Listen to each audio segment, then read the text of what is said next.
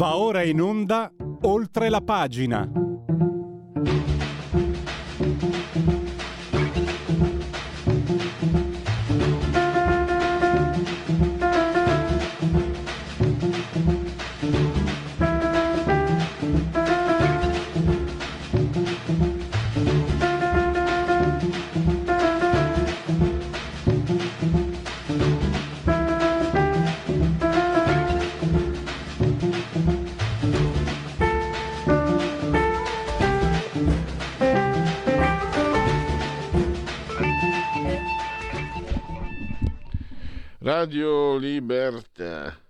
Oltre la pagina. Dai che li facciamo gli applausi, dai.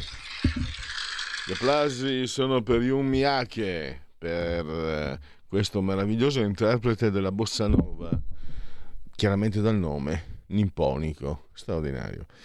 Allora, oggi parleremo, torniamo sull'argomento, quello del pistolero, Italia paese di santi, poeti, navigatori e pistoleri poi eh, c'è questo giudice, si chiama Degni, un giudice contabile, se la conoscete la vicenda. Noi non ne abbiamo ancora parlato, non abbiamo avuto l'occasione di eh, parlarne.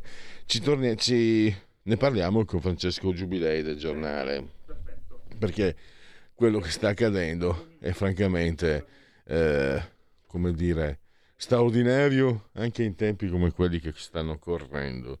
E poi, e poi, eh, questa è una roba, come dire, c'è un po' di, come si dice, conflitto di interessi? Voi sapete che mi piace la poesia e quindi eh, con Davide Brullo che è scrittore, che è saggista, che scrive anche lui sul giornale, parliamo di Thomas Eliot Flebas il Fenicio, non l'ho imparato a memoria perché sono vecchio, non lo imparavo neanche quando avevo sette anni. Flebas il Fenicio, morto da due settimane, dimenticò il grido dei gabbiani e le onde in mare aperto e il profitto e la perdita. Una corrente sottomarina sciolse le sue ossa in sussurri. Mentre aggallava e affondava, ripercorse gli stadi della maturità e della giovinezza, entrando nel vortice. Gentile o giudeo, o tu che muovi il timone e guardi il sopravvento, pensa a Flebas, che un tempo era bello e alto come te. Non c'è altro da aggiungere, possiamo anche andare a casa e riflettere su questi meravigliosi versi. In realtà io devo lavorare, devo offrirvi un tema. Qual è il tema? Un tema è legato a quello che è, eh, diciamo, la situazione, a quello che è la linea editoriale nostra anche di questa trasmissione. Perché c'è qualcuno che mi dice che Thomas Eliot sia fascista. In realtà è una cagata pazzesca, e questa è una citazione da Fantoziana, chiaramente, non è una parolaccia. Qualcuno ha voluto interpretare a suo modo eh, un, un saggio, cioè un confronto tra due tra l'altro due intellettuali che scrivono nel Criterion, la sua rivista, la rivista dove lui eh, enunciò le cinque regole del poliziesco, pensate un po', uno è fascista, amico del duce, l'altro invece è laburista, tendenza comunista. Alla fine, sapete, io la, la riassumo in modo mio, brutale, campagnolo, quel sono col culo largo, noi dei, dei pianura abbiamo il culone largo apposta per stare ben piantati e quindi la sintesi è Eliot disse: Mi fanno schifo entrambe. Comunismo e fascismo sono due fedi per dei, dei coglioni che non hanno pensiero proprio. Sintesi molto brutale. Appunto, io ho sentito, ho contattato Davide Brulo per darvi la lettura come, come Dio comanda. E invece, tra poco, credo, perfetto, sarà in collegamento Skype, immagino, chiedo No, perfetto. Tele... in...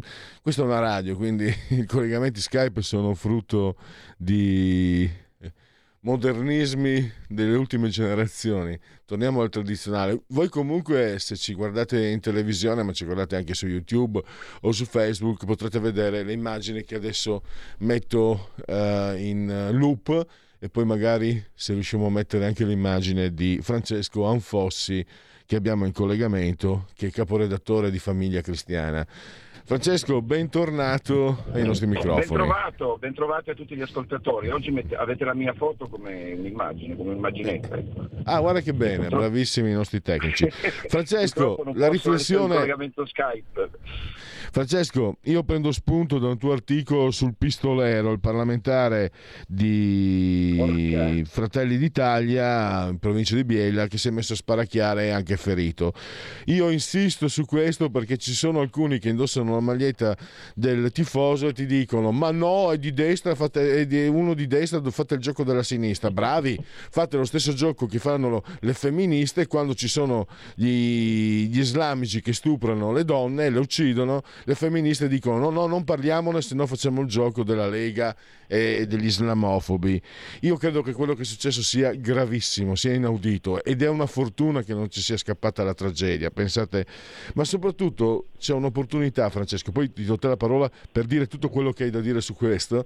Io ho trovato questa opportunità, discutere finalmente con chiarezza sulla legittima difesa e sulle armi. Perché ho visto, ho visto anche un pensatore di destra, si fa per dire, confondere le cose. La pistola non è legittima difesa. La pistola, io da giovane ho frequentato il poligono, le armi sono meravigliose, sono fantastiche, ma vanno maneggiate con una cura estrema. Io appartengo a una generazione dove vedevo i cacciatori che avevano le armi tenere innanzitutto sempre scariche, sempre, senza nessun colpo, e avere proprio un'attenzione particolare. Quindi le armi non si possono dare a chiunque, altrimenti sì si rischia il far west.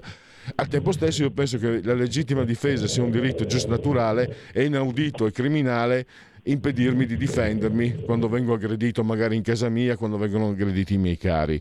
Questo è un eh, un pensiero perché te lo dico mi sembra che da una parte da destra a sinistra stanno facendo i furbi. Eh, tirano fuori. No la pistola la devi dare per legittima difesa ma neanche per idea. Lo citavo l'altro giorno c'erano ascoltatori quando ci chiamavamo Radio Padania dicevano loro alludevano alla Svizzera.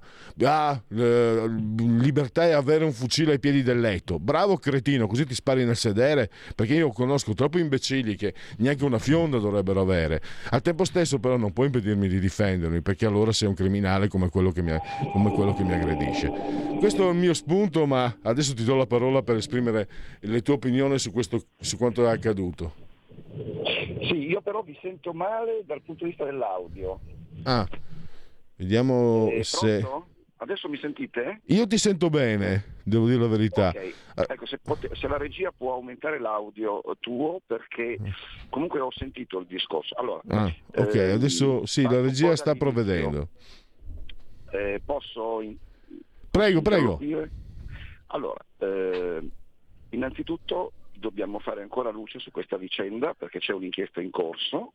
Io sono garantista, quindi va dato atto della vediamo cosa è successo, perché non è stato ancora accertato nulla, alcune cose si possono dire. La prima cosa è che eh, diciamo, la persona interessata ha eh, utilizzato l'immunità parlamentare per non farsi fare la cosiddetta prova stab, quella che si chiamava il quanto di paraffina, credo, una volta, no? per capire di, se la pistola apparteneva a chi ha sparato, eccetera, eccetera. Allora, questo secondo me è un utilizzo, un utilizzo dell'immunità sbagliato, perché l'immunità è stata concepita dai padri costituenti per difendere la libertà dei rappresentanti del Parlamento. Qui c'era una libertà in discussione, no, qui la Procura voleva No? la Procura della Repubblica voleva accertare un fatto, quindi non si capisce bene perché abbia utilizzato l'immunità. Cosa vuol dire? Che non ti fidi degli investigatori? Francesco, scu- scusami, scusami, se mi senti, eh. Eh, io avevo letto che lui in realtà quella prova l'ha fatta, ha usato l'immunità per non consegnare i vestiti. Il che, il che, a me ha fatto pensare che avesse altre armi nel, in tasca. Pensa un po'. ha consegnato i vestiti, è strana questa cosa, no? Eh. A meno che cioè, o, o, aveva un solo vestito, vabbè, allora, ma siccome è un parlamentare della Repubblica, immagino che avesse anche degli altri, francamente non lo capisco. E non ha dato un bel esempio, insomma, perché l'immunità è una cosa seria, serve a difendere la democrazia e la libertà di un parlamentare che ci rappresenta in Parlamento, ma non può essere utilizzata diciamo, per degli scopi non... Eh, non chiari. Eh, questa è la prima cosa. Eh, allora, la presunzione dell'innocente l'abbiamo detta perché io sono garantista, quindi dobbiamo ancora accertare, spero che tutto si risolva anche nel migliore dei modi, però c'è stato un dramma, c'è stato un dramma perché c'è una persona ferita, il fatto, come dici tu, è inaudito e quindi va chiarito. Eh? Va chiarito e vanno prese delle conseguenze, vanno, vanno tirate le conseguenze, ma ci penseranno i magistrati. Questa è la prima cosa da dire, no? l'abbiamo scritto anche noi. Dopodiché dobbiamo discutere su come organizzare la sicurezza in Italia. Allora, io la penso diversamente da te, per esempio, sul, sull'utilizzo delle armi. Io quando vedo un'arma mi dà fastidio, appena la vedo. Secondo me non è una cosa splendida. Le usavo quando ero bambino, quando erano dei giocattoli, ci giocavo anch'io, a, perché noi siamo della generazione dei boomer, giocavamo tutti a cowboy, indiani, queste robe qui, ma dopodiché, quando sono cresciuto, io vedere una pistola, mi, tra l'altro ho fatto la cronaca nera per tanti anni, ricordo un colonnello dei carabinieri che mi dà la, la, la, la, pistola in mano per dire dai guardala, guardala anche tu, io gliel'ho ridata indietro, allora mi dice va bene facciamo una cosa, gli tolgo le pallottole così ci puoi giocare quanto vuoi. E ho detto no guarda non ci gioco neanche senza pallottole perché proprio non è, non è di mio interesse l'arma. Questo per quanto riguarda le armi in generale. Dopodiché, secondo me, trasformare l'Italia in un paese di pistoleri non serve a garantire la sicurezza io mi fido delle forze dell'ordine che fanno eh, dei, dei, corsi di addestramento ben precisi, che si addestrano, che hanno, ogni anno tra l'altro devono rinnovare il, il porto d'armi, che fa parte della licenza ovviamente di, di poliziotto, di carabiniere, di, di guardia forestale, insomma quel che l'è. Mi fido quasi ciecamente perché sono persone serie e responsabili, non vedo perché la si debba distribuire in giro eh, così come, come, nel Texas. Tra l'altro non mi pare che in America vengano esempi di buon utilizzo no, armi. Francesco... No? Ogni, ogni, tre mesi c'è una tragedia. No? Francesco, si vede, non so se mi avevi sentito, scusami, è chiaro, io ho detto non si devono dare le armi in giro con, con nessuna faceta, anzi, io amo sparare, adesso non lo faccio più da anni, nel poligono, non, non, certo per strada. E appunto proprio perché c'è anche un rapporto diverso non dicono eh ma che differenza c'è col bastone? No il bastone lo moduli tu la forza. Tu non hai idea dei danni devastanti che fai semplicemente pizzicando un grilletto. Quindi io prima di dare in a- l'arma in mano a qualcuno ci penso 3 miliardi di volte. Esatto. poi da parte mia resta io sono molto affascinato dalle armi ma non voglio cioè, no non voglio spero tanto come te come te che in giro ci sia meno, meno armi armi possibili perché per la sicurezza di tutti e perché molti non sono in grado di controllare un'arma e se non sono in grado di controllare un'arma sono pericolosi per se stessi, quelli sono cavoli loro, ma sono pericolosi anche per gli altri. In questo guarda, voglio eh, garantirti che c'è una coincidenza di veduta assoluta. Io parlavo però sul diritto di legittima difesa, ripeto, è quello che si confonde, credo. Cioè come se la legittima difesa significasse avere una pistola, non è vero. Come se avere una pistola significasse legittima difesa, non è vero. Sono per me sono due cose Guarda, completamente la, separate. La, la, la, legittima difesa è ampiamente eh, chiarita dal codice civile, da, scusa, oh, scusa, una gaff, dal codice penale, eh, c'è il reato, c'è, scusate, c'è la legittima difesa, è contemplata dal codice, se uno ti viene incontro con un piccone e sta per tirarti in testa una picconata, è chiaro che tu se gli spari alle gambe, sei un avvocato, magari che hai il porto d'arma per difesa sicurare, gli spara a un ginocchio per non farsi dare una picconata in testa, quella è legittima difesa, no?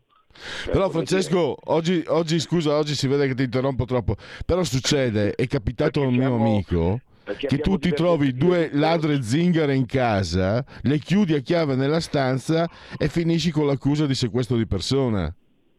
Sì, capito, è successo, eh, è successo che, veramente, non è una balla. Succede anche che ci siano dei gioiellieri che inseguono un rapinatore che aveva una pistola a giocattolo, che aveva esaurito la rapina, non aveva fatto male a nessuno, questo lo insegue e gli spara alle spalle, capisci che quella non è legittima difesa, capito? Quella è un'esecuzione. Eh, però, però, ha preso più anni di galera di Turetta quel gioielliere. Non, non, non fa niente, non, non, è questo secondo me il paragone da fare, il paragone da fare è che non era legittima difesa, capisci? Però qui sì, sì, siamo sì. nell'ambito del, del penale. Mm, cioè, avvocati e magistrati possono discutere di questo perché è tutto ampiamente giuridicamente stabilito e contemplato. Quello che volevo dire io, e che ha scritto anche il mio giornale, l'ho scritto io a nome del mio giornale, è che ehm, c'è un'area che non mi piace sul piano delle armi. Cioè, innanzitutto non è vero, come dici tu, che distribuire più armi in giro garantisce la, la sicurezza delle persone. no, ho detto, Francesco, scusami, ho detto il contrario. Ho detto il contrario. Eh. Ho detto il contrario, no, no, meno armi ci sono meglio è, perché le armi non sono sicurezza. Certo, c'è chi ci tengo, no, no, ci tengo a chiarire il concetto. Io proprio separo le armi dalla legittima difesa. Meno armi ci sono, meglio è, perché ci sono troppi coglioni in giro. E più armi ci sono con i coglioni che ci sono è pericoloso. Pensa se Alex Baiocco avesse avuto un'arma, quel cretino, quel, quel, quella persona inqualificabile che ha, Beh, che ha teso il cavo. Pensa se quello lì avesse un'arma. È successo prima, non è che voglio difendere. Eh, cioè, cioè, bisogna accertare i fatti. Seconda cosa, il governo ha fatto un disegno di legge che prevede che per la gioia degli armaioli, dico io, eh, i rappresentanti delle forze dell'ordine, quindi professionisti seri che hanno già un'arma in dotazione no, per, per, servizio, possano non soltanto utilizzarle quando sono in libera uscita, no, quando non sono in servizio, ma addirittura se le possano comprare quante ne vogliano. Ora, questo secondo me è sbagliato, perché? Perché se per caso qualcuno gli viene in mente di rubargli l'arma mentre è al ristorante, mentre... Eh? E poi cosa ne fa di quell'arma lì? Si mettono solo in giro più armi, no? Allora, questo è stato secondo me un errore del governo, non ce n'era bisogno. Che bisogno c'è di consentire alle forze, perché dobbiamo consentire alle forze loro di andare in giro armati quando non sono in servizio? Cioè, mi sembra una concezione un po' da far west, no? da pistolero, uh-huh. da sceriffo. No? Allora su questo bisogna riflettere. Io sono contrario. Voi forse siete favorevoli, non lo so. No, beh, allora, eh, la Lega... La Lega su questo. Sì, Francesco, no, no, no, io comunque cerco di avere la mia autonomia di pensiero. La Lega è favorevole. Io personalmente, per quello che ho appena detto, meno armi ci sono, meglio è non sono favorevole, anche perché il, il, motivo è perché così l'arma è leggera e non, non, è pesante come quella di servizio. Io personalmente non sono d'accordo, proprio perché conosco le armi. È vero che le conosceranno anche loro i poliziotti, ma eh, ripeto, più armi ci sono al poligono, al poligono devono stare le armi, non in giro. Quindi meno armi ci sono in tasca, in circolazione nelle strade, meglio è. Più armi ci sono al poligono, secondo me l'esercizio, la conoscenza, il rapporto con l'arma, la respirazione, il training autogeno che c'è, ti insegna molte cose sul controllo di te stesso, ma è legato non alla, alla, funzione dell'arma come arma, come strumento di offesa, ma come eh, strumento tu, col quale tu ti rapporti. Infatti io dico al poligono, non in casa, non per strada, non in tasca. Pronto? Sì, tra l'altro, sì, sì, sì, no, ti stavo ascoltando. Io tra l'altro ho fatto la cronaca nera per sette anni, ho avuto a che fare con, grandi, con le forze dell'ordine, con i carabinieri, con la polizia, che erano ottimi professionisti, eh, che sapevano usare le armi al, al, momento giusto, soprattutto come arma di deterrenza. Ricordo sì. una cosa che mi ha molto colpito, che molti poliziotti portano la, la pistola alla caviglia, lo sapevi tu? Lo, la legano alla caviglia, come un cal, vicino al calzino, non ho mai capito come fanno a camminare poi, vabbè comunque queste sono mie considerazioni personali. No, non mi è nuova, non mi è nuova. Non mi è nuova. Eh, eh, e comunque era gente che era, che, che, che, che era addestrata all'utilizzo delle armi. Voglio dire, anche in Vaticano i gendarmi hanno le armi, è chiaro come, deter- come deterrenza, no? Mm-hmm. Eh, il problema è saperle usare, usare il meno possibile, eh, non darle in mano a degli scapestrati che poi le autorizzano. No? Eh, quindi farei, io inviterei, cioè secondo me il paese ha bisogno di lavoro, di benessere, di felicità, ma non ha bisogno di armi, di proiettili, ha bisogno di altre cose. E questo andazzo che, che si verifica in giro no, non mi piace, diciamo, non mi piace per niente. Eh, ma di fatti ti ho chiamato proprio per sentire, non è un'opinione diciamo che sia di casa qui nella nostra radio, ma io ho voluto sentire, perché, beh, perché sei tu intanto, quindi le tue opinioni sono sempre filtrate dalla tua professionalità, dalla tua serietà, dalla tua intelligenza, e poi perché trovo proprio per quanto tu faccia fatica a, a, pensare che io la pensi così, trovo che veramente sia pericolosissimo. Il discorso che hai appena denunciato tu sia pericoloso quello dell'idea che le armi devono essere come negli Stati Uniti. Assolutamente no. Cioè, pensa, io parto da una posizione molto diversa dalla tua, ma eh, mi, per quello ho voluto sentirti, perché poi alla fine io arrivo alle tue stesse conclusioni, come, come è successo anche altre volte. Meno armi, cioè riflettiamo, tu per un senso anche di sicurezza, io per, anche per la sicurezza, ma anche perché non mi fido, non mi fido delle persone, non devono avere le armi con facilità. E poi ai miei tempi, prima di avere un'arma, un'arma da fuoco, e dovevi passarne. Io non so come questo Pozzolo avesse le armi, ne ha sei. Io non so, perché uno che va a un capodanno con la pistola guarda, anche se gli è partito il colpo e ha fatto una, cioè, una roba enorme, ma anche andare al capodanno con la pistola. Cioè, che testa, che testa, deve avere una persona per fare una cosa del genere? E per quello io vengo da te e dico: meno armi ci sono, meglio è. Pur amando le armi, però no, io guarda, amo le armi. Eh, bisogna anche dire che a Napoli la gente spara dai balconi, questa usanza barbara di, di, di ah, mettersi sì. a sparare dal balcone con la pistola, ma cioè, voglio dire, sembra di essere nel Messico di Zapata o nel, nel West di Billy the Kid, capisci? Cioè, l'Italia eh, è un paese con delle sfaccettature orrende, orrende. Infatti eh, ci siamo... Francesco, cioè, io... Pozzolo, cioè, cioè, voglio dire, sì, sì. prendiamo il caso di Napoli, è allucinante Concetta, quello che è sì. successo. Concetta, Concetta Russo è morta. È una donna Su... morta e il suo nipote è stato arrestato. Perché... Quindi una vita spenta e una rovinata per colpa della pistola. Sì, di uno che, che ha sparato per, per, festeggiare il Capodanno. Ma com'è possibile nel 2024 che ci siano ancora episodi simili? E diamine. Eh, eh, insomma, anche, sì. Perché è sempre a Napoli queste cose? Eh? Cioè, c'è una cultura, che, c'è un tipo di... questa non è cultura, ma mentalità, come la possiamo chiamare? No? Or- orribile che va estirpata da quelle parti lì. No? Eh, guarda, per come va il mondo è facile che venga esportata, ho paura, per come sta andando eh, il mondo. Ma... Bene, questo non va bene. Eh no, assolutamente, proprio... Eh e per quello anche, no? io ho parlato tanto di Pozzò perché un parlamentare fa più, fa più rumore, ma questa signora, eh, ripeto, Concetta Russo, uccisa dal nipote, una vita eh? spenta, una vita rovinata, è terribile. terribile. È terribile. È terribile. È terribile. Mm, e quindi poi hai sottolineato la frequenza con la quale succede perché significa che c'è un certo tipo di cultura che va assolutamente eh, estirpata, con questo. E, e, questa è la testimonianza, la rappresentazione plastica di quanto possa essere rovinoso lasciare con facilità le, ma- le armi da fuoco in mano alle persone.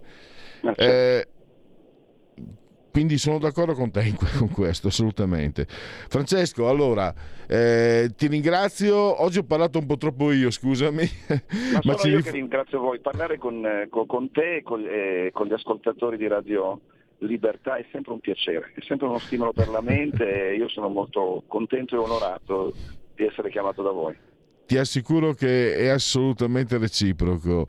Anch'io, eh, no, perché in questo, vista la posizione, Francesco, adesso non voglio rubare tempo, ma succede, non, io cerco di non sentire, infatti questa non è eh, la trasmissione eh, oltre la pagina, non è politica, mm, quindi non chiamo persone della Lega che la pensano come me, però diciamo tante volte c'è un orientamento un po' parallelo. Eh, tu non, hai, una, hai, delle posizioni che permettono, secondo me, di andare oltre perché permettono di avere un confronto che secondo me è importante perché poi l'importante è avere a che fare con persone intelligenti e preparate. Quindi, ah, grazie, troppo buoni. quindi, Ti pago da bere quando ci vediamo.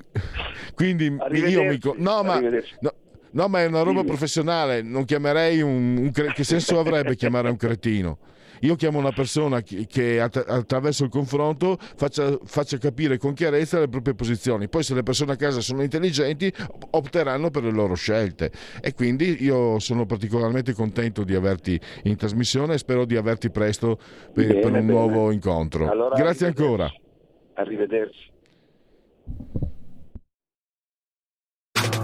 Stai ascoltando Radio Libertà. La tua voce libera, senza filtri né censura. La tua radio.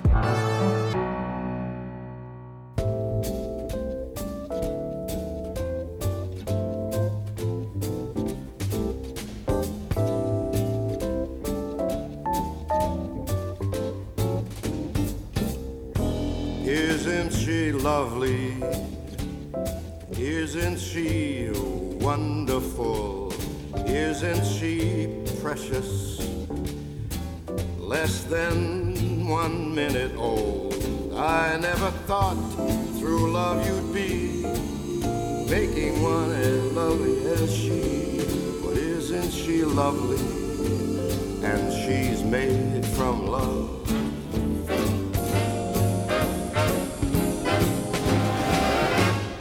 Isn't she She's so pretty. Truly the angel's best. Boy, I'm so happy. I'm so happy. We have been heaven blessed. I can't believe what God has done. Through you, He's given life to one. Isn't she lovely? And she's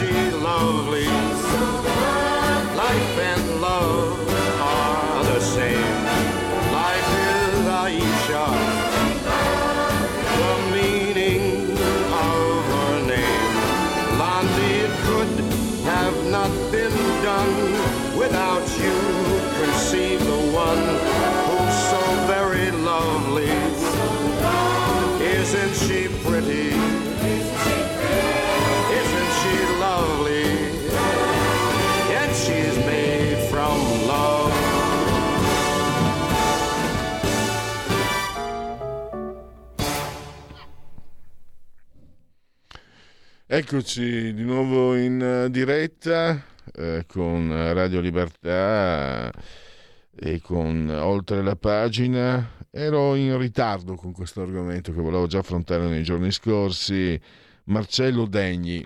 I giochi di parola sono facilissimi, visto quello che dice questo signore, che però non è uno che passa per strada purtroppo, ma è- fa parte della Corte dei Conti, è un magistrato contabile, ah, è uno che idolatra toni negri, è uno che secondo il quale è un governo fascista, è uno che ha ripreso il suo stesso partito perché è in quota PD questo signore perché non ha eh, permesso, non ha bloccato la finanziaria, no? Pazienza se poi la gente, le persone avessero, come, come conseguenza di questo eh, atto, eh, avrebbero, ne avrebbero comunque patito conseguenze pesanti. Per lui, lui ce l'ha con i fascisti, non è neanche un ragazzino, mi sembra sia un del, del 58. Pensate che questo personaggio, ho letto, ha scritto delle cose delle cose agghiaccianti. Ha scritto che quando lui passa per via Fatte Bene Fratelli si ricorda ancora la canzone del Pinelli, no? Con Calabresi che lo ha fatto cadere giù. Cioè, sono cose di 50 o 80 anni fa e questo ce l'ha ancora nella testa.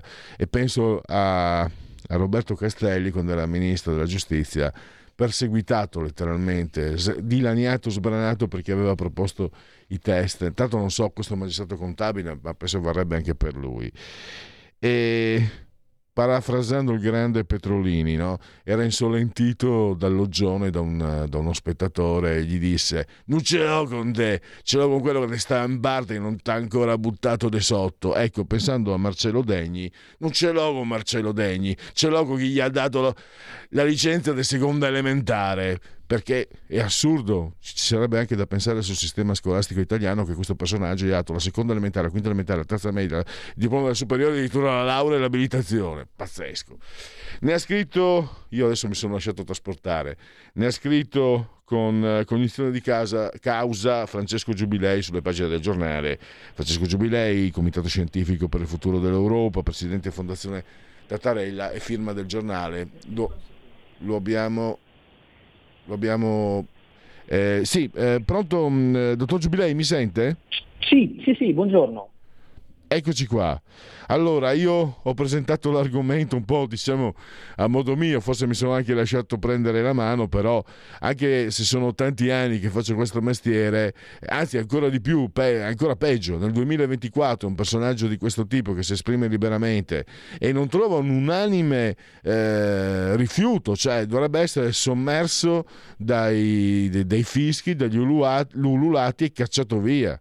E invece addirittura Lish Lane elude la, la domanda di Repubblica. Sì, è una vicenda che eh, lascia eh, veramente basiti eh, perché non è che stiamo parlando mh, eh, di, eh, di, una persona qualsiasi, stiamo parlando ehm, di, un, magistrato, di un giudice e peraltro di un'istituzione molto importante come, come la Corte dei Conti, quindi eh, dovrebbe trattarsi di, di una delle massime figure esponenti del, della, de, della magistratura italiana e in realtà a leggere i suoi tweet si rimane davvero, davvero sconcertati per il contenuto di questi, eh, di questi, tweet e di questi interventi che sono a tutti gli effetti degli interventi di carattere, eh, di carattere politico, perché qui non è che stiamo parlando del tema eh, di, de, delle opinioni, della libertà di opinione, di espressione su cui ci siamo tutti battuti, ci battiamo eh, quotidianamente. C'è una grande differenza tra l'esprimere un'opinione e fare un intervento di carattere politico. Quando si fa un, tweet in cui si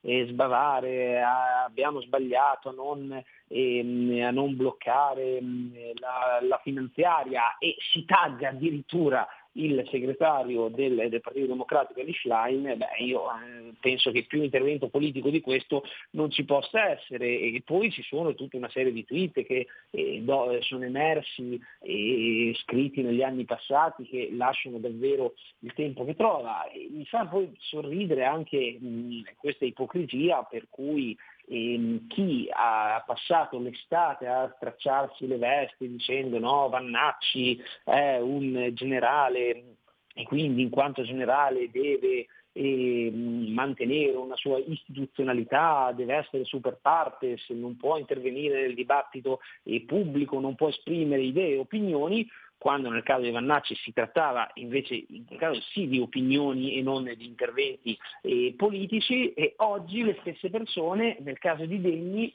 nel, eh, nella migliore delle, delle, ipotesi non parlano, non dicono nulla, nella peggiore delle ipotesi invece addirittura con un capovolgimento incredibile ne fanno una vittima della destra, ne fanno una vittima del, ehm, della propaganda del, del, centrodestra, quando in realtà ci troviamo di fronte evidentemente a eh, un, ehm, una figura che eh, non, ha, eh, adempi- eh, non, ha, mantenuto l'adempimento di eh, mantenere eh, una posizione super partes come ci si aspetta e come dovrebbe essere da parte di un giudice della Corte dei Conti.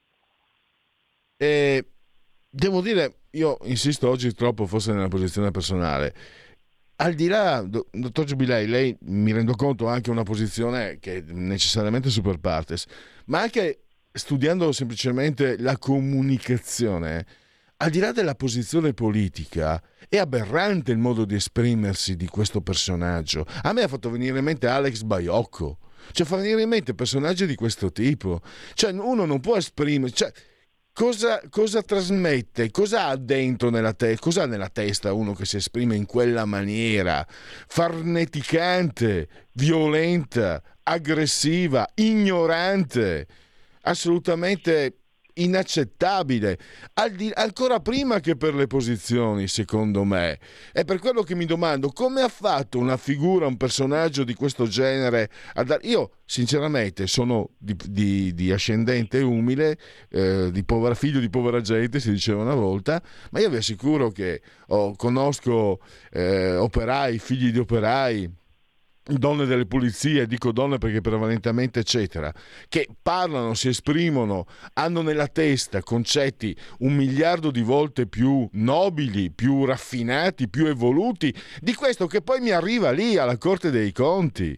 Mi perdoni se mi faccio trasportare Giubilei, ma appunto sento lei, lei è molto giovane ma è anche molto equilibrato, quindi può darmi una mano a contenermi perché non è solo la posizione, io, io rimango, inaudi- cioè, rimango assolutamente eh, stupefatto, perché se uno è bravo, anche se esprime concetti inaccettabili, almeno dici è evoluto, ha un'intelligenza, ha un cervello, ha studiato, ha imparato male, ma ha imparato. Questo no, questo, ma, ma, ma neanche io non gli, faccio, non gli farei pulire a uno così neanche la lettiera del mio gatto.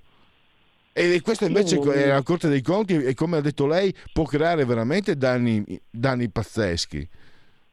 No, io sinceramente non, non, mi capacito come eh, delle persone, perché poi questo non è il primo caso, eh. abbiamo visto professori universitari, rettori, eh, altri magistrati, eh, persone che ricoprono incarichi istituzionali importanti, non riesco a capacitarmi come possono ehm, avere un, utilizzo eh, dei social network eh, di questo genere e non riesco a capacitarmi come non si possa capire che eh, quello che viene scritto nero su bianco su un profilo Twitter, su un, un profilo Facebook, più in generale su un social network è un, eh, qualcosa che, eh, che, rimane, non è per intenderci una chiacchiera da bar, è un qualcosa che resta scritto, tant'è, e non è questo il primo caso, che nel momento in cui e è scoppiato il, caso Degni perché eh, si è, eh, è emerso eh, da un punto di vista anche mediatico il suo ultimo tweet in cui diceva per l'appunto che eh, bisognava bloccare eh, la, la, finanziaria e quant'altro. E a quel punto si è andati a ritroso a eh, riprendere quanto lui aveva scritto negli anni precedenti ed è stato un tripudio di deliri, un tripudio di, di, di posizioni francamente fuori luogo inaccettabili per una persona che ricopre un incarico di questo genere. Ora, a tutti noi è capitato in qualche occasione di usare delle parole eh, sopra le righe, di, di, scrivere magari un qualcosa di sbagliato, di fare un'uscita che eh, può essere rivedibile, ma qui siamo però di fronte a, ehm, a una figura che ha scritto veramente una serie di, di tweet ehm, che non sono singoli ma eh, fanno pensare proprio a ehm, al suo modo di, di essere, di ragionare, con, con, con posizioni eh, davvero estremiste e radicali. Poi c'è anche un dato politico che mi fa veramente sorridere, è, è il fatto che in queste nomine, la Corte dei Conti, parte di questi giudici vengono eh, scelti eh, politicamente e, e, il Partito Democratico, lui è di ARM, eh, ha scelto questa, eh, questa, questa figura e adesso sostanzialmente nel momento in cui devono essere scelti anche altri giudici, parlo in questo caso della Corte eh, Costituzionale che si prevede vengano, eh, vengano scelti dal, eh, dal, Parlamento, quindi eh, chiaramente il, le, le, forze politiche di maggioranza hanno maggior voce, politi- maggior voce in capitolo, si parli, lo fa in questo caso Amato, di, di rischio di una deriva autoritaria, quando poi negli anni passati abbiamo visto che eh, cioè, sono sempre state nomine di carattere politico e le scelte sono andate su delle figure eh, come degni e concludo dicendo non vorrei ma temo che sia così, ma non vorrei che vi fossero eh, anche tanti altri degni non, di cui non siamo a conoscenza e che, eh, che, non sappiamo che ricoprono invece di, ruoli molto delicati che dovrebbero essere super partes ma che infatti non lo sono. E di fatti eh, questa considerazione è anche rilevante perché eh, sarebbe anche facile, come ho fatto io, soffermarsi su Marcello Degni, ma in realtà il sistema, perché lei ha detto, io la seguo da anni anche sul profilo Facebook e lei lo sa, ho sempre apprezzato molto il suo equilibrio, perché è eh, la, il prisma giusto per osservare le cose, l'equilibrio ci mancherebbe. Io ogni tanto mi faccio prendere la mano mai come questo figura, ma se io mi faccio prendere la mano o se capitasse anche a lei che ha preso delle posizioni comunque, eh, dottor Giubilei, e noi, noi, noi, passeremo un brutto quarto d'ora. Io ho un ordine dei giornalisti che mi, che mi caccerebbe, lei eh, avrebbe altre conseguenze, magari querele, cose di questo genere, visto che è anche una persona che, che, che di, di, di eh, conosciuta, no? Cioè, io dico, ah no, noi due, io dico noi due, chi non fa parte della loro cricca, se dice beh e non lo dice bene, viene perseguitato. Loro dicono cose pazzesche e vengono nominati magistrati della Corte dei Conti. E questo, è questo purtroppo che, che, che preoccupa, il sistema. No, questo è un tema che, che esiste, cioè eh, il fatto che nel momento in cui eh, un esponente del mondo culturale, giornalistico, politico, istituzionale, eh, vicino a idee destra, comunque di centrodestra, identitarie, conservatrici, ehm, compie un errore magari eh, di comunicazione, ehm, dice un qualcosa che è sopra le righe, fa un'uscita infelice, che ripeto può, può, può capitare a, a chiunque viene massacrato, cioè noi abbiamo visto veramente carriere che sono terminate per una dichiarazione magari eh, fuori luogo o, o, sopra le righe. E dall'altro lato invece avviene pressoché quotidianamente e tutto è permesso, tutto è concesso, cioè delle, se la stessa cosa che dicono determinate figure eh, di sinistra la dicesse uno di destra eh, sarebbe sostanzialmente ehm, eh, non, non, solo querelato ma eh, avrebbe eh, la, la, sua carriera terminata. E questo è quel eh, famoso concetto di due pesi e due misure che non è che è un vittimismo, è una constatazione della realtà, cioè una constatazione del fatto che mh, non per un singolo episodio ma per decine, centinaia, migliaia Beh, di episodi accaduti negli anni passati eh, succede, mh, succede, purtroppo così e quindi esistono due pesi e due misure purtroppo. E, e questo è, è, un dato. E per concludere, eh, continuando un po' su quello che ho appena detto, c'è Elish Lane eh, che tace, il PD tace, i loro giornali, addirittura, addirittura, solidarietà da parte di Rifondazione Comunista, anche il manifesto mi sembra, eh, degni uno di noi, sì, non proprio queste parole. Eh, No, cosa, cosa possiamo aggiungere? Cosa, come possiamo commentare questo atteggiamento della segretaria del PD? Ma c'è stata questa intervista a Repubblica Caschiana eh, veramente noi, noi l'abbiamo ripresa sul giornale perché Alice Line viene intervistata dal, dalla Repubblica e dopo eh, giorni che, di gran cassa di, di accuse a Giorgio Meloni che non risponde alle domande della conferenza stampa, che svia le domande e apre un inciso, io non sono d'accordo con le attuali, lo dico molto mh, tranquillamente, non sono d'accordo con le modalità con cui viene realizzata la conferenza stampa di fine anno perché è una modalità che è contraria al principio giornalistico, perché il giornalista deve fare le domande, eh, il, il Presidente del Consiglio o chiunque nella conferenza stampa risponde, se diciamo, la, il giornalista non è soddisfatto del, de, della risposta o se vuole approfondire bisogna dare il diritto di replica. Questo format non è previsto, però attenzione, non è che non è previsto da oggi, perché adesso sembra che arriva il centro-destra al governo, cambia il format. È un format che c'è sempre stato, c'era con Gentiloni, c'era con Renzi, c'era con, con Conte, c'era con Draghi, è un format che è sempre stato così. Secondo me è sbagliato e va cambiato, sarebbe più logico avere meno giornalisti col diritto di replica, ma in ogni caso, dopo che viene accusato Giorgio Meloni di non rispondere, di sviare le domande, Alice Schneider rilascia questa intervista in cui dice no, il Presidente del Consiglio, nelle prime righe dell'intervista, il Presidente del Consiglio deve assumersi le responsabilità, deve rispondere e non, non si aspettasse di eludere queste questioni, eccetera, eccetera. Quattro righe dopo a precisa domanda, a precisa domanda, ma eh, lei del, eh, del, del, caso Degni che cosa dice, come risponde all'accusa della destra, eh, avviene una sorta di supercazzola, per citare gli amici miei, di, eh, di Alice Line che inizia a dire no, perché la RAI inizia a parlare della RAI e non dice una parola su Degni. E qui siamo veramente al, al, teatro dell'assurdo, proprio al contraddirsi nella stessa intervista nel giro di due domande. D'altra parte eh, i giornalisti di sinistra sono quelli con la schiena dritta, sono quelli che ah, i fatti separati dalle opinioni, loro sono i maestri e ne abbiamo avuto l'esempio in questa intervista che lei ha citato, dottor Giubilei. Lo dico in modo molto sardonico. Allora, ovviamente, eh, siamo alla fine. Dottor Giubilei, allora io la ringrazio. Eh, Francesco Giubilei lo possiamo leggere sempre su, sul giornale.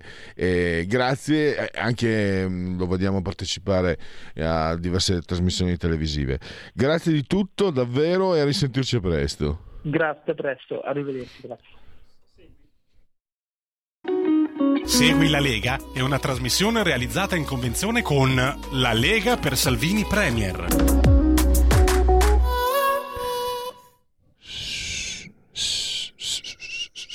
Segui la Lega prima che la Lega seguisca te alla Pellegrina.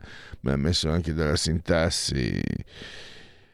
O segua te eh, alla Marciana. Sono sul sito legaonline.it, scritto legaonline.it. Eh, tantissime cose si possono fare da, su questo sito, scaricare il libro, l'opuscolo in pdf che eh, vi riporta le iniziative condotte a termine da questo governo grazie alla presenza della Lega.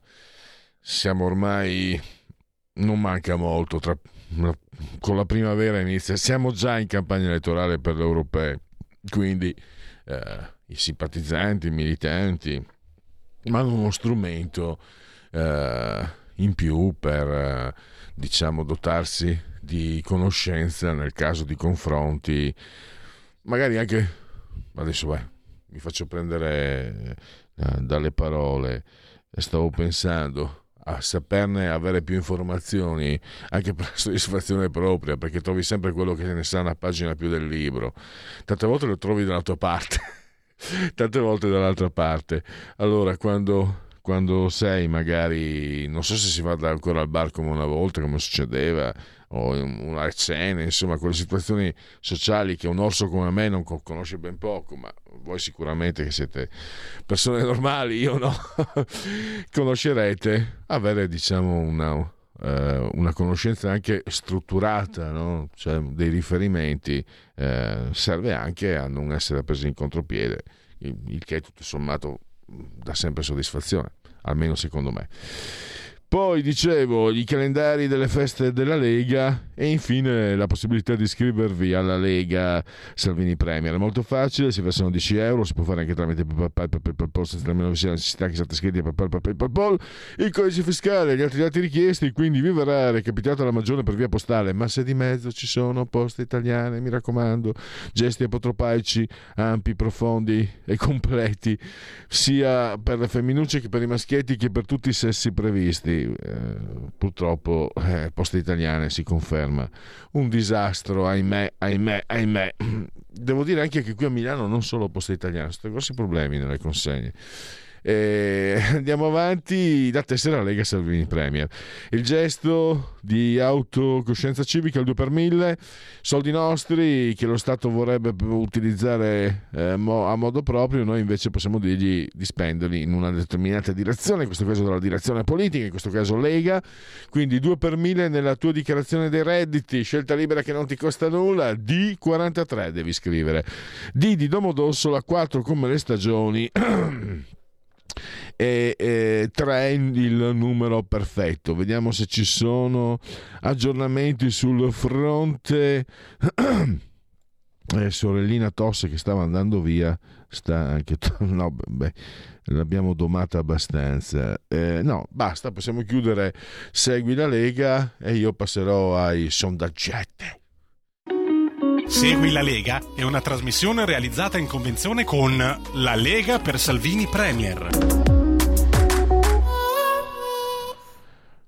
Allora, a me non c'è tanta roba, quindi le aziende agrituristiche in Italia nel 2022, le aziende agrituristiche attive sono 25.849, più 1,8% rispetto al 2021. La crescita maggiore si verifica nel nord-ovest, più 2,7%, nel nord-est, più 2,4%. In Toscana il, tavo, il tasso di attivazione, nuove aziende autorizzate, più alto, 30%. In Sicilia il tasso di cessazione è più basso, 10%. Via Condivision e abbiamo anche un, un ultimo sondaggiato eh, questo è eh, sulla famiglia e il paese realizzato da Euromedia Research committente osservatorio politico abbiamo i partiti Fratelli d'Italia 28,5 PD 19,5 5 Stelle 16,5 Lega 9,3 Forza Italia 7,5 quanto si ritiene soddisfatto dalla sua vita? Molto 5,8, abbastanza 62,8, sono 2 su 3, 68,6. Poco 21, per nulla 7,2, quindi non soddisfatti 28,2. Il 3,2 non sa, non risponde. A me è venuto un sospetto, Giulio Cesare Carnelli che si è assiso saldamente sulla tolda di comando. Ma tra quel 3,2 che non risponde, non è che tanti siano, cioè tanti, pochi, ci sia di mezzo, fatti i cazzi tuoi. Confucio, come dicevano gli squallor, fatti i cazzi tuoi. Confucio. Poi, perché questa è anche una domanda francamente Cioè sono, fatti, sono cazzi miei, sono fatti miei se non mi piace la parolaccia. Quanto sei soddisfatto? Po- qual, è, qual, è, la misura? Dammi un metodo di misura. Come faccio ad essere soddisfatto? Dove vado a misurarlo? In centimetri, in chili, in litri, in once, in piedi, in pollici? Ma che domanda? Vabbè. Eh, lei, eh, questa va bene, basta. Pensando ai prossimi mesi, eh, lei si sente ottimista o pessimista? Tra l'altro, sto, ho fatto una fesseria perché ho criticato questa domanda, però ve l'ho letta. Quindi che senso aveva? Dovevo limitarmi a leggervi i dati sui partiti. 29,9 ottimista, 54,3 pessimista, 15,8 non risponde. Giulio, andiamo a chiudere allora. Togli la condivisione, chiudiamo con i convenevoli formulaici per ricordarvi che siete simultanea con Radio Libertà, oltre la pagina, insieme al grande, l'ho appena citato, Giulio Cesare Carnelli, assiso saldamente sull'altura di comando di regia tecnica, entrambi siamo sospesi a 65 metri sopra il livello del mare, 25 gradi centigradi sopra lo zero interni, 7,7 esterni, 68% l'umidità, la pressione 1023,5 millibar in simultanea quando sono scoccate le 11.29 rivolgo come sempre un abbraccio forte forte forte forte forte forte alla signora Adriana Angela signora Carmela e signora Clotilde. Loro ci seguono pare anche che ci seguiscano dal canale 252 del digitale televisivo terrestre perché Radio Libertà è una radiovisione, chi se buona Radio Libertà lo sapete, campa oltre cent'anni, meditate gente, meditate, potete continuare a farvi naturalmente eh, cullare dall'algido suono digitale della Radio DAB, Potete anche seguirci ovunque voi siate grazie alle applicazioni dedicate a iOS Android con smartphone, uh, iPhone, tablet, mini tablet, iPad, mini iPad. Alexa, accendi Radio Libertà, passa parola, ve ne saremo riconoscenti. C'è anche Twitch, il social di ultima generazione, il profilo Facebook per orientarvi attraverso nostri, la nostra programmazione e infine l'ottimo abbondante sito radiolibertà.net 11.30, sono puntuale, aspetta, parlo ancora che devo sforare se no non sono più io. A tra poco con uh, Thomas Tin Elliott. Stai ascoltando Radio Libertà. La tua voce libera, senza filtri né censura. La tua radio.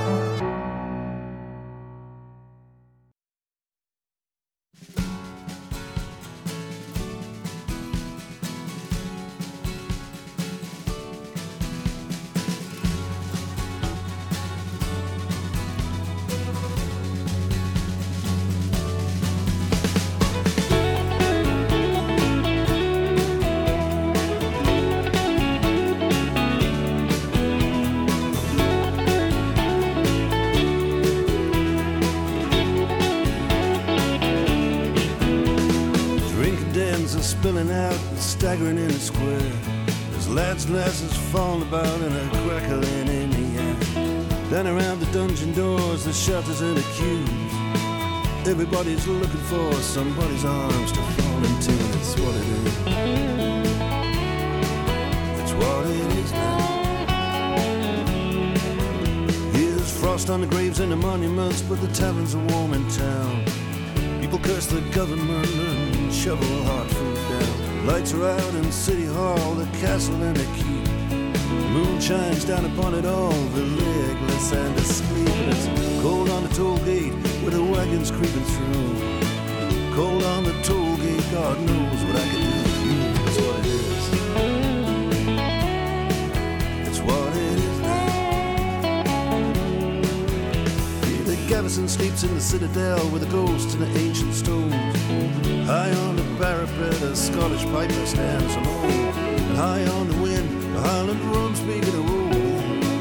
Something from the past just comes and stares into my soul. Cold on a toll gate with a Caledonian blue. Cold on a toll gate, God knows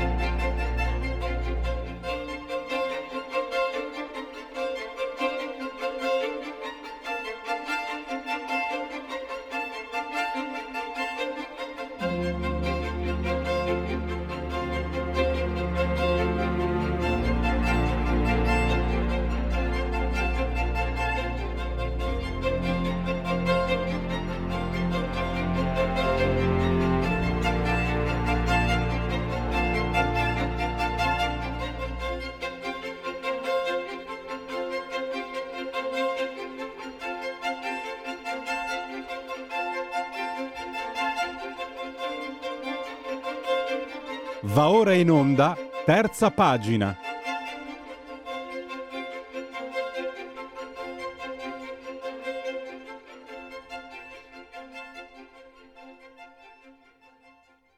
Chi era veramente Thomas Stern Eliot? Siamo nelle celesti praterie dei più grandi scrittori del Novecento, premio Nobel nel 48. Io ho letto eh, Wasteland, Terra Desolata, l'ho letto anche prima, La morte per acqua, vale da sola il prezzo di tutti i biglietti possibili e immaginabili. E ne parliamo perché è stato pubblicato grazie a eh, Pangea, spero che la pronuncia sia giusta, mi sbaglio sempre, una, un, un trattatello, era una conversazione tra due giornalisti del Criterion, sua, una sua rivista dove lui tra l'altro pubblicò anche, enunciò le cinque regole del poliziesco, perché davvero era eh, un intellettuale pieno di risorse. Il saggio è Mr. Ben and Mr. Rose, anche lì spero che la pronuncia sia corretta, eh, tradotto integralmente da Fabrizia Sabatini per PAN, la newsletter di Pangea. È a disposizione gratuitamente su www.pangea.news e quindi potete leggerlo. Perché è importante? Perché è il vizio ormai di questi tempi Thomas Ten Eliot era fascista? E se si legge questo saggio si capisce che eh, cosa ne pensava. Per lui fascismo e comunismo erano due, due realtà per uomini privi di pensiero. Questa è la mia sintesi brutale, tratta dalla bellissima recensione che ne ha fatto sulle pagine del giornale. Davide Brullo, scrittore, saggista, critico, eh, lo, abbiamo, lo, abbiamo, al telefono. Davide, mi permetto di darti del tu perché è un gran piacere dare, a darti del tu. Benvenuto e grazie per aver accettato il nostro invito. Eccoci qui, soprattutto critico, poeta e amico tuo, dai. Oramai Beh, questo... ci facciamo delle, serate, delle serali chiacchierate su Eliot in cui tu immancabilmente sba- sbarelli la, la pronuncia di qualsiasi cosa e che ti rende ancora più simpatico. Eh, eh, Davide è implacabile. Eh, Davide, prima di arrivare a parlare sì. di questo, poi, poi la, la, pronuncia corretta, sì, me lo ricordo anche una figuraccia che ho fatto con te, mamma mia. Eh, sembra proprio, cioè, ma comunque potrei dire succede solo con te. No, un dono naturale, non sbagliare le pronunce. Eh, però volevo dirti, prima di arrivare a questo saggio che spiega la posizione, veramente la posizione reale di Iliot riguardo comunismo e fascismo, io ho trovato, per prepararmi, ho letto anche un po' de, su Wikipedia perché insomma è più comodo e ho letto che per esempio io volevo partire cercando di definire la figura di Eliot come scrittore, poeta intellettuale, Eliot o Eliot, poi vabbè, me lo dici tu la pronuncia giusta, importante, eh, davvero molto, molto importante, prestigioso, definito modernista, grande dantista, e, però io ho trovato Elias Canetti che ha detto sono Elias Canetti, un filosofo, uh, siamo nel, negli anni 60-70, sono stato testimone della fama di un Eliot Qualcuno proverà mai vergogna a sufficienza per avergliela tributata?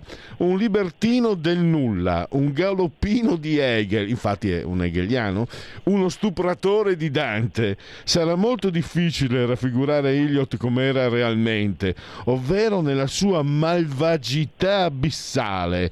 Sarà molto difficile raffigurare Eliot come era eh, realmente la sua opera di un gretto minimalismo tante piccole sputtacchiere del fallimento artistico, il poeta del moderno impoverimento inglese dei sentimenti, colui diventato di moda. Un demonio, insomma. Tu ti trovi d'accordo con Canetti, Davide? Allora, eh, va dato a Canetti di aver scritto due grandi libri, Massa e Potere e Il gioco degli occhi, ed è un, un autore che amo molto e quindi gli possiamo perdonare simili stronzate che sono dovute da un'area linguistico-letteraria contrapposta a quella di Eliot, naturalmente, quindi viva Dio che due giganti si possano confrontare con asprezza rispetto ai nani che ci sono oggi, per cui Elias Canetti resta un grande amore nelle mie letture, spero anche di quelle dei tuoi ospiti. È un autore che hai citato e hai fatto bene perché è un autore negletto, cioè a volte è un po' troppo dimenticato invece bisogna rileggerlo alla grande. Massa e potere è utile leggerlo tanto quanto questo saggio di Eliot in cui si interroga su che cos'è fascismo e comunismo. Credo che sulla malvagità sia probabilmente corretta l'analisi di Canetti. Eliot però è stato un sublime malvagio, cioè una figura che anche, anche, chi non la conosce oggi vive in un mondo in qualche modo eliotiano, cioè Eliot ha fondato un modo nuovo di fare poesia, ha fondato un modo nuovo di guardare il testo letterario e anche un modo nuovo per il poeta addirittura di pensarsi nella politica del Novecento. Il Criterion, per esempio, che tu evocavi, che ha pubblicato, in cui Eliot pubblica il saggio nel 1929 su fascismo e comunismo, è la stessa rivista fondata da Eliot in cui, a proposito di malvagità, nel 1922 Eliot si pubblica la Wasteland, la terra desolata, cioè probabilmente il capolavoro del modernismo insieme all'Ulisse di Joyce, sono le due opere seminali che hanno fondato il nuovo modo di fare letteratura, anche se l'opera più grande di Eliot io credo che sia quella che pubblica negli anni 40, i cosiddetti quattro quartetti. Mm. In quel caso poi dopo veramente sembra che sto facendo lezione tu interrompimi quando vuoi, però nel caso l'idea di Dante è un'idea invece centrale, a parte come dire, il sentimentalismo di Canetti, perché, perché Eliot recupera Dante? Perché sente che con il Novecento il rapporto del poeta con la parola che riesce a formare la storia, a parlare con Dio non esiste più, è stata sradicata alle radici. Con Eliot e anche con il suo grande amico e maestro, cioè Ezra Pound, il poeta torna, vorrebbe tornare come figura nevralgica della storia, una figura nello stesso tempo morale, nel senso sublime anche qui del termine, e come dire colui che come una specie di rabdomante va a trovare le sorgenti della vita e rinsalda il rapporto tra il regno del mondo dei viventi e il regno dei morti. Quindi Eliot va, uh, va letto, studiato e amato. E se mi permetti veramente concludo, uh, mm-hmm. per, per capire l'importanza anche pop di Eliot. Siamo gli uomini vuoti, siamo gli uomini impagliati, figura senza forma, ombra senza colore, forza paralizzata, gesto privo di moto, coloro che hanno traghettato con occhi diritti all'altro legno della morte ci ricordano, seppure lo fanno non come anime perdute e violente, ma solo come gli uomini vuoti, gli uomini impagliati. Questa poesia che si chiama The Hollow Man, gli uomini vuoti, chi ricorderà il grande film di Francis Ford Coppola, Apocalypse Now, mm. penserà al grande Marlon Brando che mentre si accarezza il cranio pesato sussurra questa stessa poesia di Elliot. Per dire che uno dei più grandi film della storia della cinematografia recente, Elliot è il centro nevralgico pronunciato dal gigantesco Marlon Brando. Eh, questa, questa, non la sapevo, eh, anche se come te sono assolutamente eh, concorde su Apocalypse Now. Eh, per fortuna che, ho, che, che, che, riesco a intervistarti ogni tanto, così insomma, mm, questo è bellissimo quello che hai detto perché eh, Davide hai centrato, cioè uno dice Elliot, eh, ma sempre la cultura, bla bla bla bla, lo hai centrato perché Apocalypse Now è un film che va oltre la cultura, è un film che appartiene ormai all'immaginario popolare come come si dire in questi casi. E io non lo sapevo, grazie a te adesso sappiamo che Elliot è un perno di questo film che è entrato in tutti noi, perché anche i giovani lo eh, conoscono questo film.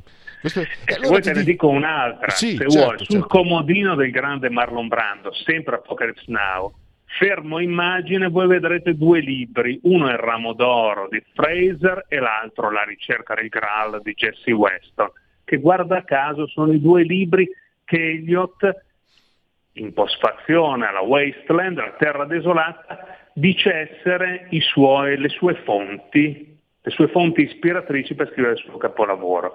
Quindi quello che dico è interessante perché è un dato che sembra assolutamente col- culturale, colto, si trova incastonato precisamente nel centro di quel grande film.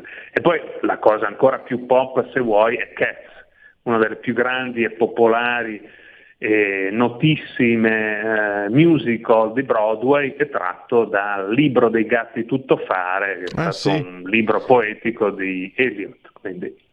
Me l'ero dimenticato, l'ho letto, è bellissimo Eh già, anche quello. eh. È bellissimo. È bellissimo. Pensa come è Sembra- penetrato nella cultura, nell'altissima cultura pop. Ah sì, guarda, mi permetto, è magico il libro dei gatti tuttofare. Eh già, che, eh che- che- che stupidino che sono, me l'ero dimenticato. Ed è una cosa meravigliosa. E sai perché? Perché eh, leggendo anche Westland, accostare le due cose fai fatica perché te lo immagini anche molto algido, molto severo, molto eh, i versi che hai letto prima, molto danteschi se posso permettermi di azzardare. E invece abbiamo una figura davvero complessa. Perché è importante? Perché questa polemica? Non, non una polemica, perché questo chiedersi era fascista? Eh, come nasce mh, questo tentativo di collocare una figura che stiamo, grazie a te, stiamo riscoprendo, stiamo verificando essere una, una delle figure mh, perché è molto è conosciuto, però poi aspetta, è popolare Elliot come nome. Se io lo nomino, molti dicono: Ah sì, Elliot. Però poi alla fine non so quanti lo conoscano eh, come, ce l'hai fatto conoscere tu adesso, per esempio. E scopriamo appunto che c'è un motivo per cui è così importante, perché è una- un- davvero un autore fondamentale, cardinale. Ecco perché chiedersi, perché dire era fascista? Ma allora, il, eh, intanto Elliot è una figura come il suo amico Pound che oggi fa paura, soprattutto nel mondo anglocentrico, mondo progressista, eh, perché queste sono state figure incardinate, diciamo così, a destra. Poi per la legge dei massimi sistemi, visto che Pound era subì la fascinazione del fascismo, incontrò Mussolini a Piazza Venezia, gli dedicò i primi 30 cantos, ebbe le vicende che sappiamo, gli scrisse delle lettere che come mai non vengono tradotte in Italia le lettere di- a Mussolini di Pound? Raccontano di un mondo, di una storia, di un tentativo di vita. Beh, a, Pound si accolla Eliot e quindi sono tutti e due di destra, quindi tutti e due fascisti. Beh, invece Eliot nel 1927 si converte alla Chiesa anglicana e fa un'affermazione molto inglese, lui americano trapiantato in Inghilterra, ma che fa tremare le ginocchia alla cultura progressista anglocentrica di oggi. Cioè si dice classico in letteratura, monarchico in politica e anglo-cattolico in religione. Questo lo porta nel 1929 a fare la riflessione per cui tu mi hai, come dire, gentilmente interpellato, in cui dice chiaramente che fascismo e comunismo rispondono alle esigenze di massa, lui è terrorizzato dal popolo e dalla massa e quindi per lui nazionalismo e internazionalismo sono due follie ugualmente inutili ai fini di una sana politica che abbia al centro l'uomo e la sua integrità individuale e non statalizzata, per cui lì dileggia entrambi i sistemi. E soprattutto devo dire, dice una cosa mh, eh, interessante, cioè che entrambe sono dottrine apparentemente anticapitalistiche, che non sto citando Eliot, di concentrare tutto il potere in mani politiche e soprattutto hanno una idea moderna, o meglio propongono un'idea moderna, convenzionale e familiare, la dottrina del successo. Nel successo di un uomo come Mussolini, un uomo del popolo, un'intera nazione può provare una sorta di autoadulazione, mentre il popolo russo è divinizzato in lento, sia l'Italia Ah, è caduta la linea. Peccato proprio. eh. Adesso stiamo parlando di Thomas N. Eliot eh, con Davide Brullo, eh, saggista, scrittore, poeta, eh, critico. E, mm, stiamo riprendendo un suo editoriale eh, pubblicato nei giorni scorsi sulle pagine del giornale. Eh, Davide, mi senti? Era caduta Io la linea. sento. Secondo stavo dicendo, non so se si era sentito, sull'idea del successo. Sì, sì. In pratica, Davide, scusami, mi sembra che fotografi una, eh, un punto di queste, di queste, dottrine politiche, il culto della personalità, lo, esatto. credo che lo, che lo identifichi come un punto critico, cruciale e devastante. Esatto, il culto della personalità, ma perché? Perché nel culto della personalità la persona in sé, Mussolini e Lenin, sono come dire, fatalmente passeggeri, passano e muoiono e l'idea che resta è un'idea deteriore. Il monarchico come Eliot invece pensa che non è, tu non stai, il monarca non rappresenta se stesso, l'uomo di successo, ma è semplicemente una sequela, il lascito della tradizione. E qui è il punto nodale, cioè la tradizione contro la rivoluzione. Secondo Eliot è la tradizione essere rivoluzionaria mentre la rivoluzione non è nient'altro che l'esito, dice lui in modo molto snob e molto inglese, di ciò che ci ha lasciato la cosiddetta rivoluzione francese. Sono cent'anni in ritardo, sia l'Italia che la Russia. E c'è anche eh, il futuro mm, individuato da Eliot eh, tra eh, i cristiani e i non cristiani, anche qui profetico? Io direi profetico perché quando dice il mondo sta tentando l'esperimento della formazione di una mentalità civile non cristiana e che la Chiesa, intesa come cioè, il cristianesimo, deve sollevarsi per evitare di, per salvare il mondo dal suicidio, beh, io credo che ci siamo dentro. Comunque sia, se, se non ci piace la parola cristianesimo, pensiamo al nostro rapporto con il sacro, con la sacralità delle cose con una visione che vada al di là della mera sopravvivenza umana. A me sembra che questo sia un altro punto che Eliot riesce profeticamente a vedere, ma siamo nel 29 e poco dopo accadrà quello mm-hmm. che sappiamo, la seconda guerra. E faccio un passo indietro, mm, il, il, la biposto, il capitalismo, che l'hai già, eh, già accennato, eh, viene, alla fine anche qui, cioè, forse era più facile individuarlo anche nel, in quegli anni lì, comunque anche qui aveva visto giusto, insomma, perché piaccia o dispiaccia, mh, mm, anzi, il capitalismo perché deve essere sbagliato il capitalismo?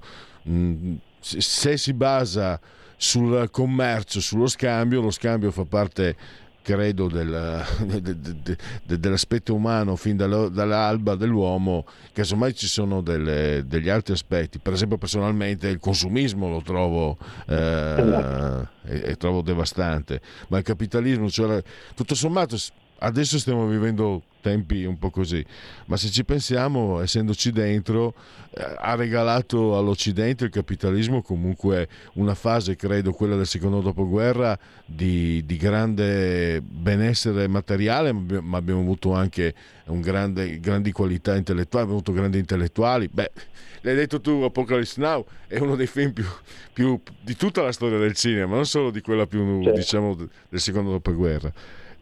Prego Davide. No, certo, adesso noi stiamo tagliando con l'accetta dei temi giganteschi, però è chiaro che, eh, come dire, anche io eh, arcadicamente vorrei vivere nei boschi, poi però a casa se voglio fare la doccia accendo l'acqua, l'acqua è calda e ho il frigorifero e mi posso fare un piatto di pasta senza troppa fatica perché ho il gas, quindi tutto questo me l'ha dato lo sporco capitalismo. Nel, cioè Elliot ci dice che il capitalismo è veramente rivoluzionario perché crea una forte alternativa allo Stato. Elliot è terrorizzato dalla divinizzazione dello Stato perché crede nella divinità dell'individuo. Ragion per cui meglio una nazione guidata da un re, ma in cui i sudditi, chiamiamoli così, si possono liberamente ehm, sostenere grazie al proprio privato, cioè alla propria intelligenza privata, alla propria proprietà privata, una proprietà acquisita attraverso l'intelligenza e la possibilità del libero, libero, scambio. Mentre invece il potere nelle mani degli uomini, fallibile, lo Stato, la statalizzazione delle idee, l'educazione di massa, la massificazione dell'arte porta alla stortura stessa del significato dell'arte. Certamente Elliot è un antidemocratico, questo è poco ma sicuro. Mm. In chiusura, Davide, purtroppo dobbiamo concludere. Mi azzardo, azzardo io. Sai che tu mi, cioè, mi stimoli moltissimo, chiedo scusa, ma so che tu sei eh, democratico e paziente. Però anche grazie a quello che, che, che ho letto nel, nella tua recensione, eh, l'idea di un Elliot che si addirittura crudele mi sembra scrivi, gelido, compassato, elitario, ma mi sembra un intellettuale che sceglie di essere particolarmente gelido e freddo per entrare nel fuoco senza bruciarsi. Posso, posso, è accettabile questo eh, perché è anche difficile io leggo è, è fantastico da leggere ma, ma non è così poi è chiaro io non sono un intellettuale, però insomma un po' di letture le ho fatte, non è semplicissimo seguire Elliot e credo che sia anche la conseguenza di questo, gelido e algido per non bruciarsi nel fuoco dove lui entra, dove lui ti porta. È sbagliato? Allora, no, non sono sbagliate le due cose. Eh, direi questo, intanto non bisogna essere intellettuali per leggere la poesia e Eliot, indipendentemente dal discorso che abbiamo fatto, presupposto da un saggio, è eminentemente un poeta. Leggiamo i quattro quartetti. Nei quattro quartetti torna, guarda un po' quello che stavi dicendo, cioè l'immagine del fuoco è centrale, ma d'altra parte c'è Dante, d'altra parte c'è Giovanni della Croce. Bisogna entrare nel fuoco, nella fiamma d'amor viva, nel fuoco vero, nel fuoco che è Dio, nel fuoco che è la passione, nel fuoco che è l'uomo. Eliot lo fa, come hai detto tu, da uomo che nel mondo un uomo gelido, rigoroso, rigoroso fino alla crudeltà, ma il fuoco è il centro capitale del, della sua opera poetica.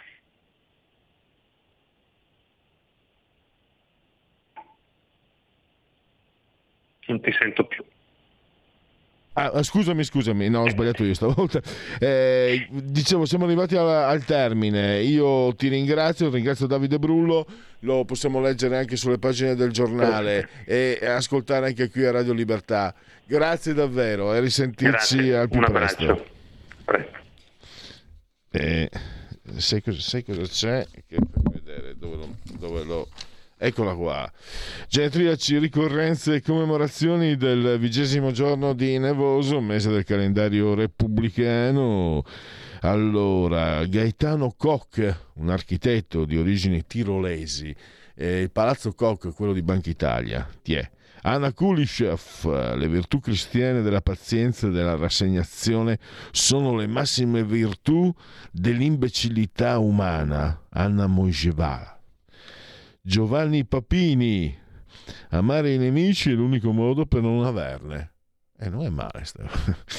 Giorgio Lapira, sindaco di Firenze, lui è di origine siciliana, eh, una figura storica. Simone de Beauvoir, cos'è un adulto? Un bambino gonfio d'anni.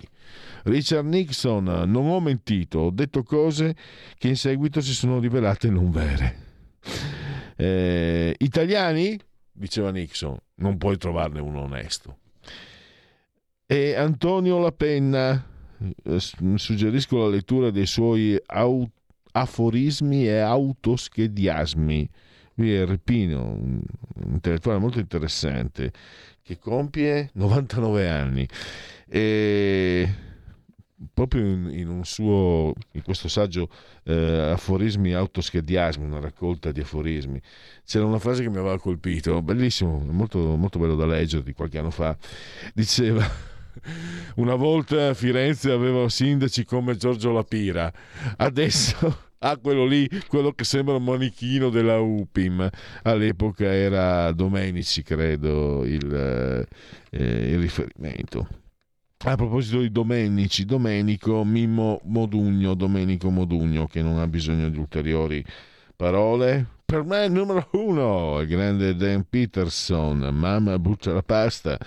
Emanuele Pirella, eh, che insieme a Pericoli, eh, Tullio Pericoli, eh, autore di diverse vignette, eh, e poi e Pire è l'autore di alcuni slogan molto, eh, molto celebri negli anni 70 chi mi ama mi segua o così o po' mi.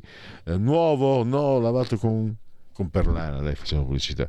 Joan Baez, Sacco e Vanzetti, e poi Oscar Prudente, autore di Esael eh, con i Delirium, un giocatore dell'Inter, eh, Antonio Sabato. Claudio Caniglia, che mi ha reso felice il 3 luglio del 1990 al 68 e poi eh, Gennaro il grande, il grande Gennaro detto Ringhio Gattuso, grande eh, nome del Milan, ma amato credo eh, in, in, in, modo trasversale da tutti. Sono le 12, quindi posso chiudere. Ringrazio ancora Giulio Cesare Canale, il suo autore di comando assiso saldamente, come sempre, e grazie a todos. Miau. Avete ascoltato oltre la pagina.